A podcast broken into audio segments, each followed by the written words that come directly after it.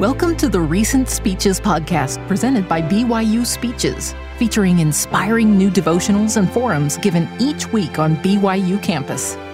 Be sure to check out our other podcasts by searching BYU Speeches wherever you get your podcasts or by visiting speeches.byu.edu slash podcasts. Brothers and sisters, students, family, friends, I am deeply humbled to stand here. I know that I stand on holy ground during a devotional hour that has been sacred throughout the history of this university. Messages delivered from this very place by beloved leaders, professors, colleagues have shaped my life. To this day, I remember exactly where I sat during some of those significant messages starting 30 years ago. I'm so grateful for the prayers of students. I love you. And for many who have, who have provided so much support in coming here today. My sincere prayer is that the continuation of the sacred gift of enlightenment that has blessed this place for decades might continue to be with us today. Studying family has taken me into the deepest, most dependent, vulnerable, and profound relationships of our lives, and to a powerful truth. Though our culture may tell us otherwise, we are not designed for self actualized, pleasure seeking autonomy. We are deeply relational beings, designed not for independence, but for radical dependence and connection. Marriage and family life provides a powerful context for us to experience this truth. But it is not just a means to an end. Familial love and belonging is the end.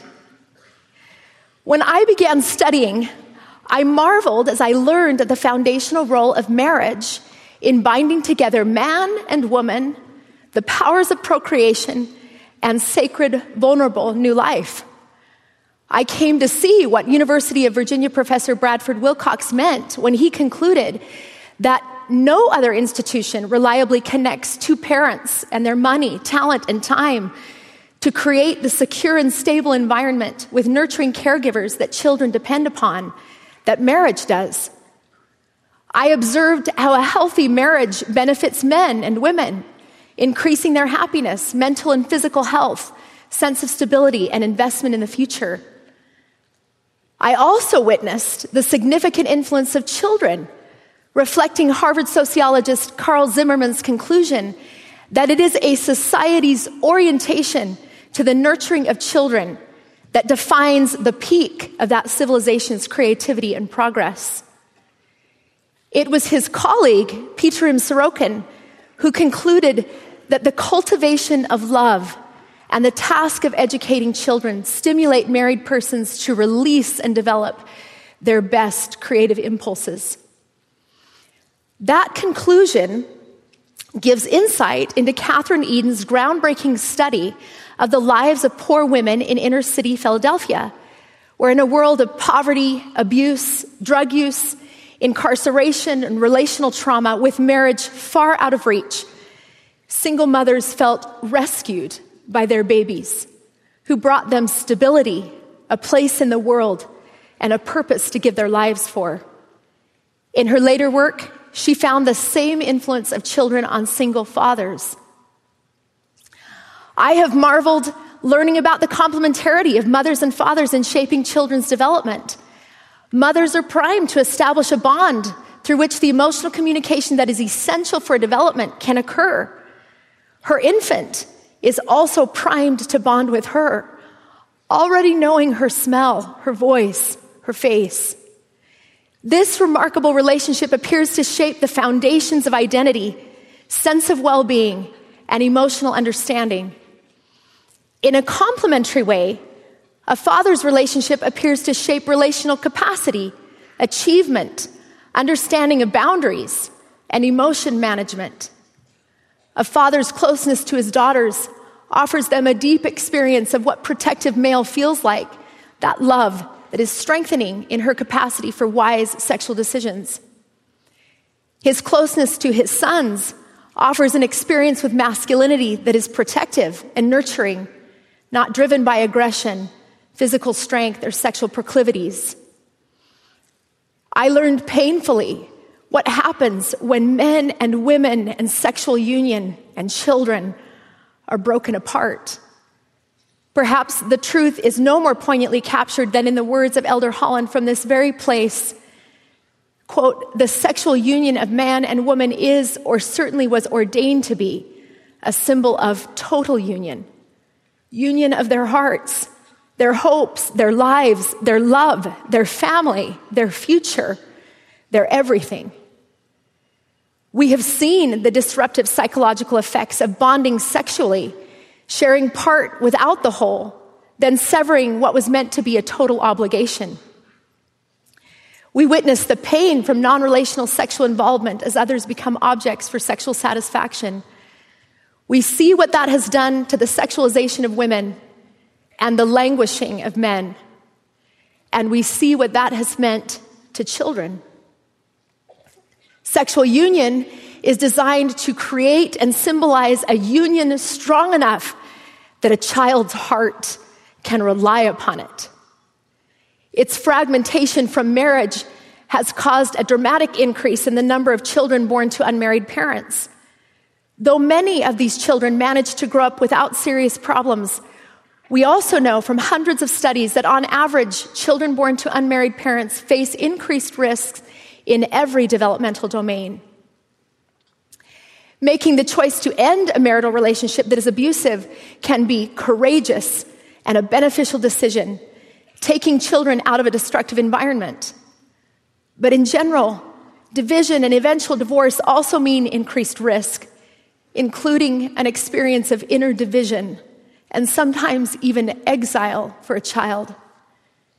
Children are, after all, the embodiment of their parents' union. For a child, there is a longing for the original intactness of their being, the loving union of the mother and father from whom they come. My wonderful husband's parents divorced when he was six.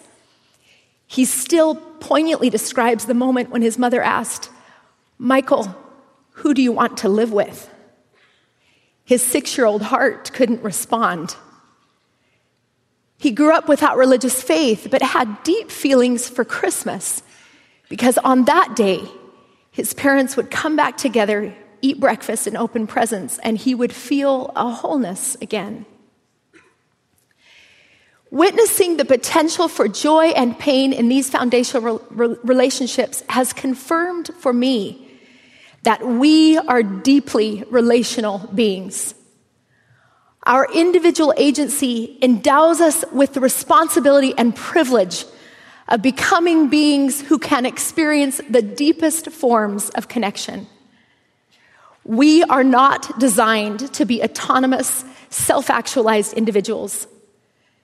In the exquisite language of the first great commandment, we are each a heart, soul, mind, strength complex designed for love.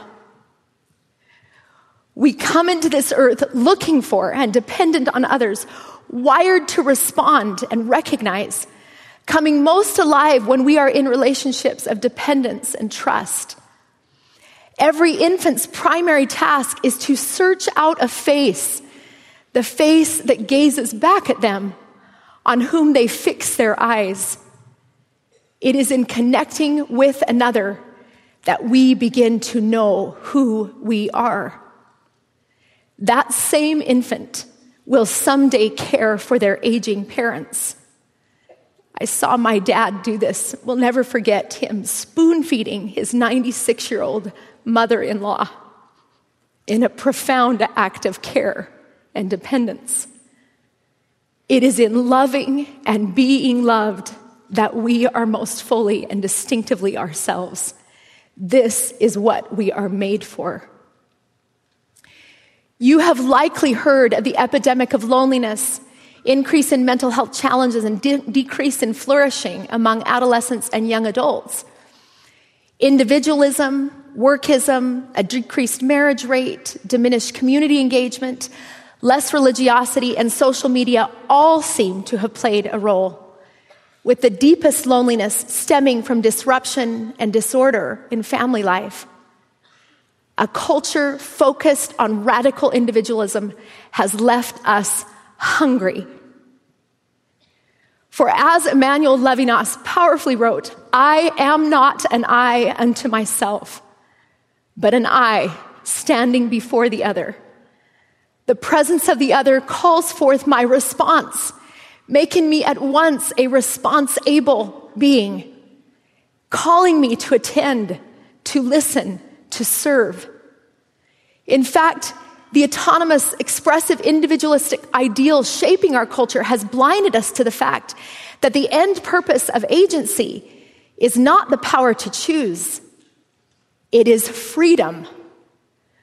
The kind of freedom described powerfully by Dietrich Bonhoeffer freedom to be for the other, as our Redeemer was so majestically for us. Home is the center place where that responsibility and freedom plays out, where love, devotion, sacrifice create bonds through which we can be most seen, known, and loved. When Surgeon General Vivek Murthy declared an epidemic of loneliness, he described it as feeling homeless. In his words, to be at home is to be known. Our cultural thriving depends on developing and experiencing that relational moral capacity. That is why families matter so much. But as much as we yearn for this, it is not an easy process. It means intimacy with all of its attendant fear of self exposure, being seen and known in all that we are and all that we are not. It means responsibility and profound trustworthiness so that others will be safe in our care. In our selfishness and fear of exposure, we struggle to experience the deep connections we yearn for. As Andy Crouch describes, soon enough, even in relatively healthy homes, we begin to experience episodes of others' anger, rejection, and shame. We also discover that it is not just the other who can be absent or angry. We too desire to hide and escape. We learn amazingly early how to rupture a relationship. I did not become a mother until I was almost 35, having studied motherhood for a decade. I yearned for a baby and the experience of rapturous love in nurturing another soul. But I found out quickly how inadequate and sometimes false my love could be. I found out that I could use our little ones to validate myself, wanting them to be and do so I could feel safe and validated in my leaving my career to nurture them. Like a powerful mirror, they exposed me to many weaknesses.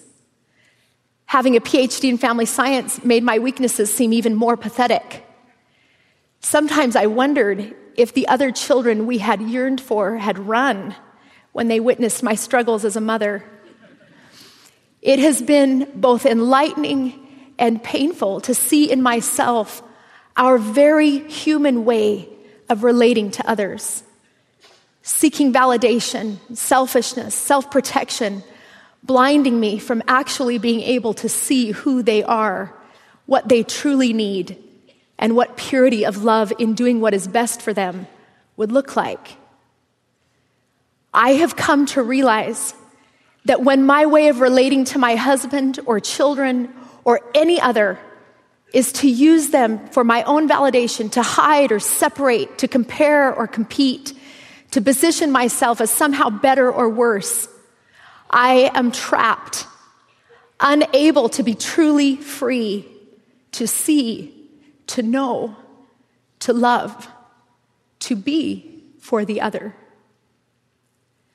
Brothers and sisters, I rejoice that the whole work of the plan of salvation culminating in the great atoning sacrifice of the Lord Jesus Christ, is to enable each of us to become beings of love in the deepest form of connection with others. This is what the prophet Joseph saw in the vision described in Doctrine and Covenants 76. The celestial sphere is a place of profound intimacy where we will see as we are seen and know as we are known, having received of his fullness and of his grace. This teaches us that all commandments, every revealed truth by prophets of God, keys of priesthood authority, the precious truths of the proclamation on the family, all of it is to guide us in the ways of God that we might become beings of love. For as was so beautifully sung by that quartet this morning, God is love. Righteousness is never an end in itself. It is a way of being that allows me to know and see in purity, and in doing so, to love. This is no cheap form of love, not just warm affirmation to make myself and others feel good.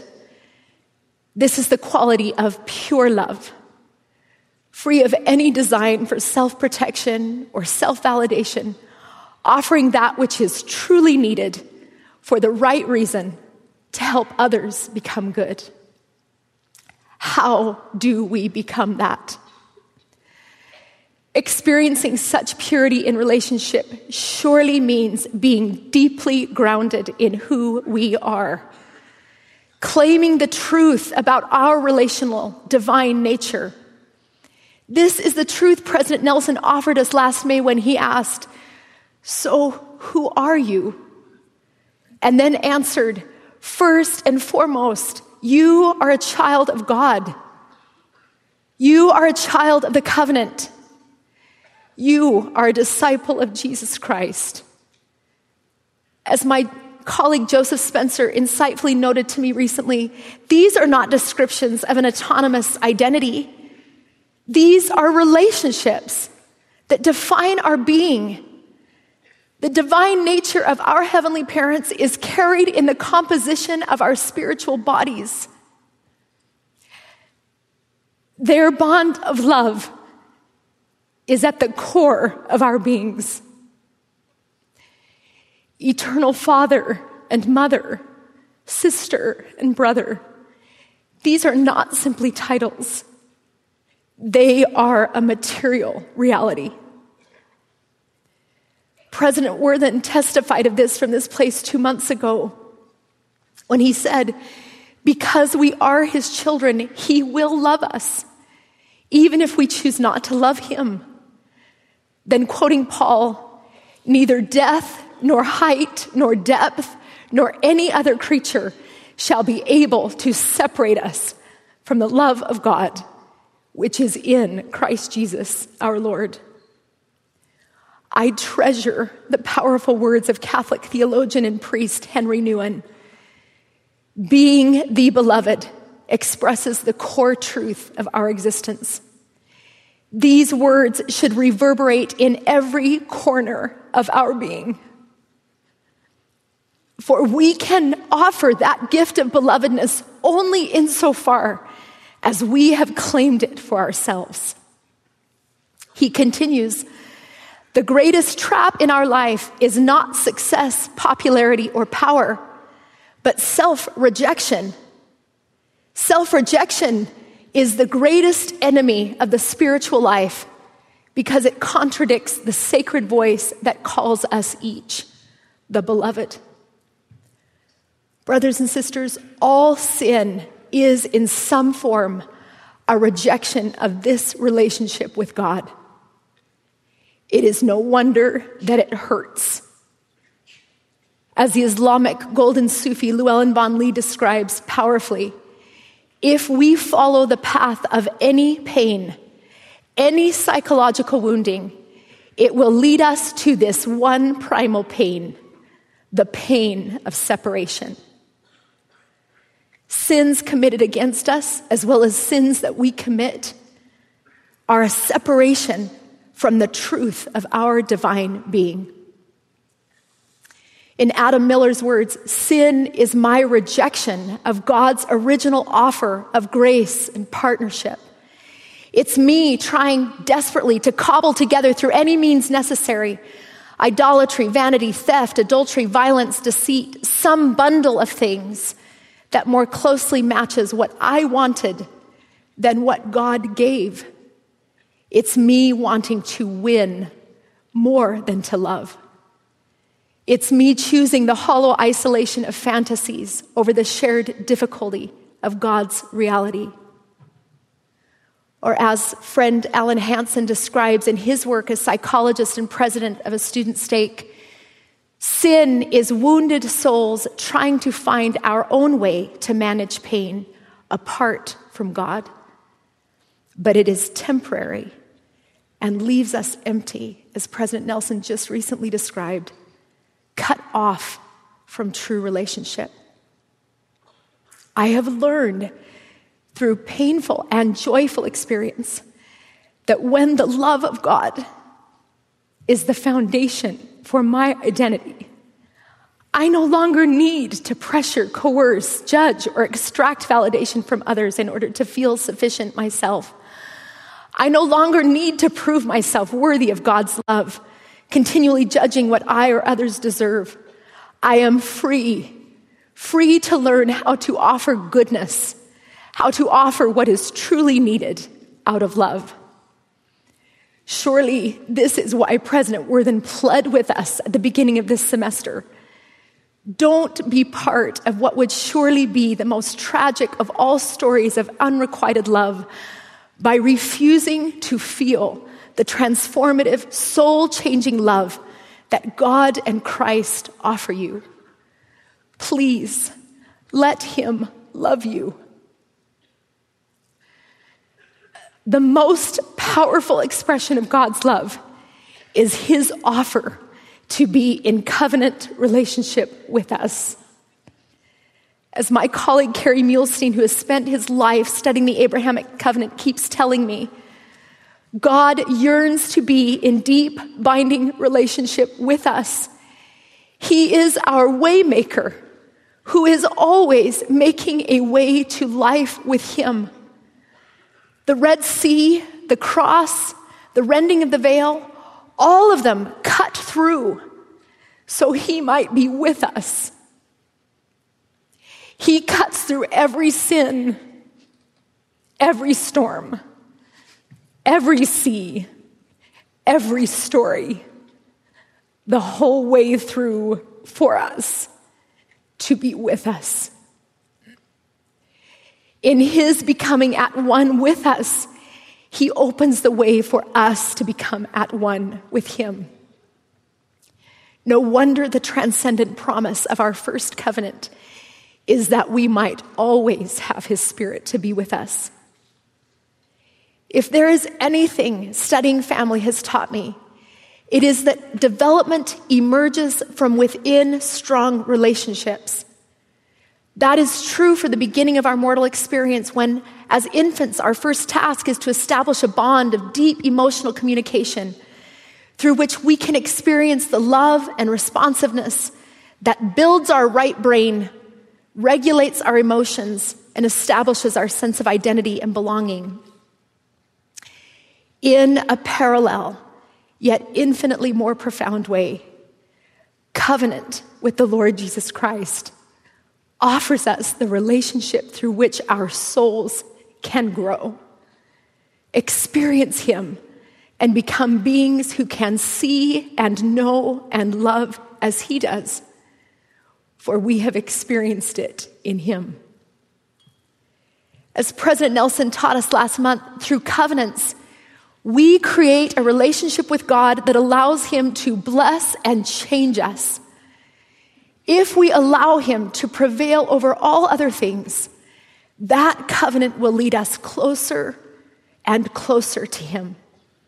He will be the most powerful influence in our lives. Our achievement based, self reliant culture may have taught us that we use the atonement of Jesus Christ to achieve a private individual perfection. That those who are most righteous use the atonement of Jesus Christ least. In that frame, as Adam Miller notes, a covenant relationship with Christ will always look like a crutch that must be outgrown in order to achieve real perfection. But our covenant relationship with Jesus Christ is not the means to another end, it is the end. In Sister Browning's powerful witness from General Conference, friends, Jesus Christ is both the purpose of our focus and the intent of our destination. The Savior invites us to see our lives through Him in order to see more of Him in our lives. His covenant relationship with us is the truest intimacy. It is the experience of being loved perfectly by a being who we know sees all that we are responsible for in all our weakness and all our sins and reflects it back to us in the light of his purity, expands our agency, and offers us a better way through his redeeming love. It is from within the intimacy of our relationship with him that we learn the path of intimacy, of pure love for others. But in our pride, we want to put trust in our behaviors rather than in our relationship with Him, believing we can somehow save ourselves. We're tempted to hide from our nothingness. As William Kotz poignantly writes, we feign perfection, even though the entire enterprise is a joke. His covenant relationship with us means a different way of living. It requires the frightening joy of baring our souls with all of our inadequacies. The masks come off and the walls fall down. In our honest willingness to show Him who we are, all of what we have done, our motives and attitudes and desires, He covers us in tenderness and mercy. In that sacred relationship with Him, we find healing and freedom. Freedom to be for Him and for all others. That is why Alan Hansen tells the members of his stake, Our Redeemer says, Come, come, come. Stop running from your nothingness. Bring all of your frailties and mistakes and sicknesses of soul and allow me to embrace you. Come. We fear that our pain and loss is a mark of accusation from God. That our being single, never married, divorced, infertile, struggling in our marriage, having suffered abuse, wrestling with questions of gender, sexuality, or any other seeming difference from the ideal marks us as less worthy, second tier, not belonging. Instead, he says, Come, share it all with me, for I am with you. I am the Lord thy God, the Holy One of Israel, thy Savior. Thou wast precious in my sight and I have loved thee. Fear not, I am with thee. He answers the pain and loss that is woven into the fabric of our mortal experience, which is true for all of us, with the purest form of love covenant, entering it into it with us and in doing so, changing its quality, carving out caverns for his healing love. As the Hebrew word for sacrifice, korban, means, he draws closer, sharing our pain in the most profound form of intimacy. And in the process, he renders it redemptive within the intimacy of his healing, guiding, purifying, strengthening covenant relationship, we learn that in our families, with our children, in our ministering relationships, in all of our relationships, perfection is not possible. Intimacy is. In fact, intimacy with Christ is perfection. We find that our perfectionism, our fearing and hiding from our nothingness, weaknesses, sin, and suffering only interferes with intimacy, blocking our ability to receive His love and to see, know, and love others. Like the Apostle Peter, we might fear allowing the Lord to see and wash our muddy feet. But as Moroni continually teaches, the only kind of perfection is perfection in Christ. Yea, come unto Christ and be perfected in him. Love God with all your might, mind, and strength, that by his grace ye may be perfect in Christ. And so we hear the great apostle Peter plead Lord, not my feet only, but also my hands and my head. Christian writer Timothy J. Keller once wrote To be loved but not known is comforting, but superficial. To be known and not loved is our greatest fear. But to be fully known and truly loved is, well, a lot like being loved by God. Brothers and sisters, this is the love God is calling us into. We are deeply relational beings designed for love and connection with God and with one another. Though our families fill a sacred role in the development and experience of this love, this is not where such love begins and ends. As my friend and colleague Ty Mansfield powerfully teaches, we have been called into relationship with our eternal family, the one we are all part of, that we might experience the Lord's covenant healing, belonging, and redemption together in Him. I treasure the women and men in my life who have extended love and service, refusing to be constrained by a false belief that they were not part of the sacred work of family because they were single, divorced, or childless. They felt the call of heavenly parents and have offered their all to bring their fellow brothers and sisters into the power of their love. That is what we are doing when we stand in the place of eternal brothers and sisters, receiving ordinances and making covenants in their behalf. That is what we are doing when we open our hearts to receive mission calls, not knowing where or how we may be called, just knowing that we yearn to bless our eternal brothers and sisters with the opportunity for covenant relationship with our Redeemer. That is why in our wards and stakes, we seek to listen, to know, to love, and strengthen one another in our covenant relationship of Christ. For we without them cannot be made perfect, neither can they without us be made perfect. We are an eternal family. Our Redeemer stands before us, offering the most sacred prayer ever recorded